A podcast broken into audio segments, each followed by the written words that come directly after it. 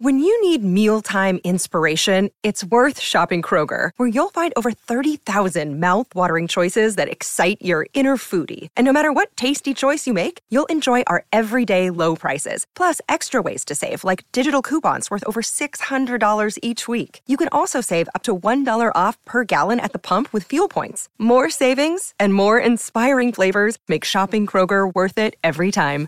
Kroger, fresh for everyone. Fuel restrictions apply.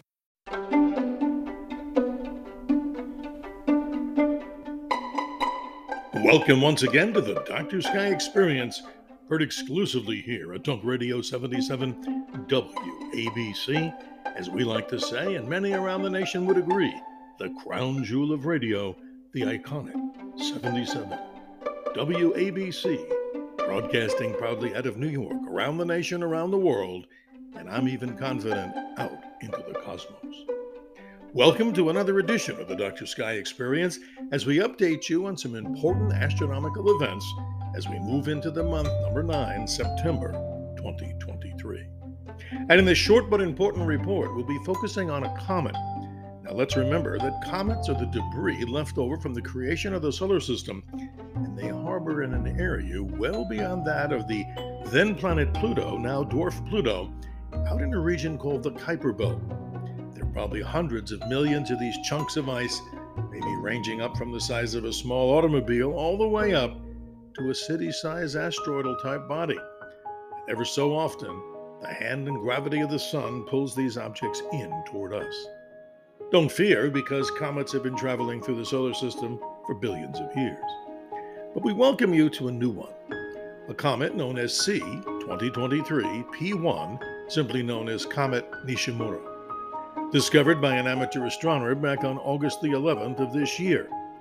This comet has the promise of potentially being something that you may be able to get to see with the naked eye under the darkest of conditions with no moon. But being the eternal optimist that Dr. Sky is, a pair of binoculars during this particular week is probably going to give you your best advantage of seeing this interloper into the solar system. The comet will be closest to the Earth on September the 13th, at a distance, a safe distance of some 79 million years. And the best time to view it would probably be around the time of September the 17th. Now, that is, if your skies are clear. Moonlight, of course, should not interfere as we move to the new moon period around the 15th of the month. But what will happen in the early morning sky up till about the 17th? The comet will be transitioning from the constellation Leo the Lion moving into Virgo the Virgin, which means on or about the 17th, the comet will then transition into the evening sky and possibly be low in a pair of binoculars in the west just after sunset. More details on this particular comet can be found at one of the great websites that we promote here on the Dr. Sky Experience, and that is theskylive.com. Just type in in your browser theskylive.com and you'll go to a most amazing website giving you information not only about the details of these astronomical events, but also in a visual sense. Let's say you're a telescope viewer and you want to look at a star field. You want to find an object like this comet. It will give you two or three different dimensional views of it, how to find it with the naked eye, a pair of binoculars, and then what star field is it in for those of you out there that are more sophisticated and have more serious telescopic equipment. The comet itself is quite interesting. In the simplest way that I can say it, it may get to near naked eye brilliance, but don't count on it. Observers are telling us around the world that the comet has a tail of about one degree in length. But let's talk a little bit more about cometary tails. There are a number of comet type tails. The most significant is a dust tail, usually easiest to see and probably brightest. There's also something called a plasma tail as material is, of course, streaming through the solar system, and the excitation of those photons and those protons on the surface of the comet.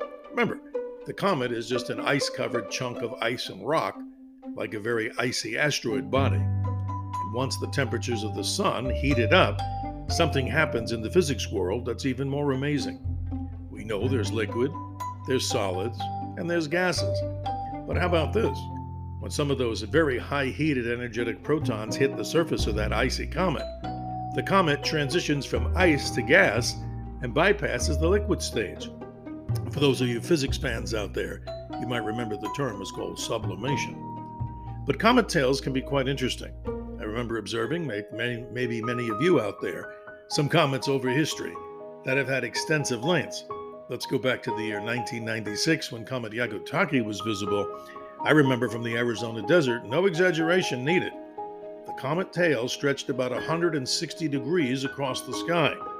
Almost in the dark of night, looked like there was a serious aircraft up there with a gigantic contrail. No, that was an object some 8 to 9 million miles away and producing a tail in space that was hundreds of millions of miles long. Comets have always been very much in the news. We know the great history of mankind's comet, Halley's Comet, which won't return to us till the year 2061 or so, and hopefully you will be around to see it. I don't think I will because I'm 67 at this point. But the important thing about comets, sometimes in history they've been referred to as portents of doom. Well, I don't think so, but in history, if you do the research, comets have always always put fear into humanity, and there's great stories about it. We'll continue with the Dr. Sky experience by reminding you of the position of the moon. The moon now goes to new on the 15th. For those of you looking to the skies for very faint celestial objects like galaxies, clusters, and such, that particular time period around September 15th just has your name written all over it. The moon then continues to wax in our sky the moon will be near the planet Mars, which is very low in the northwest west in the evening, on the evening of the 16th. Find out the moon is near the brilliant star Spica in the constellation Virgo as we move on to the 17th. The moon passes the brilliant supergiant star Antares in Scorpio as it continues to race around us on the 21st. First quarter moon again on the 22nd.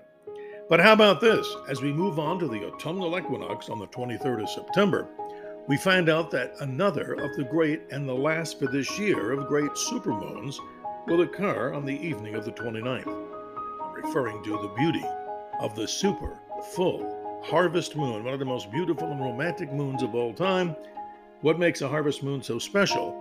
It's the moon that's closest to the autumnal equinox and in days gone by, when we were much more of an agricultural society, you could harvest crops by the light of the moon because the moon will be in the sky soon, if not already, at the sunset time, giving farmers of the time the obvious ability to harvest crops, that is, with the beautiful full moon, by the light of the moon itself.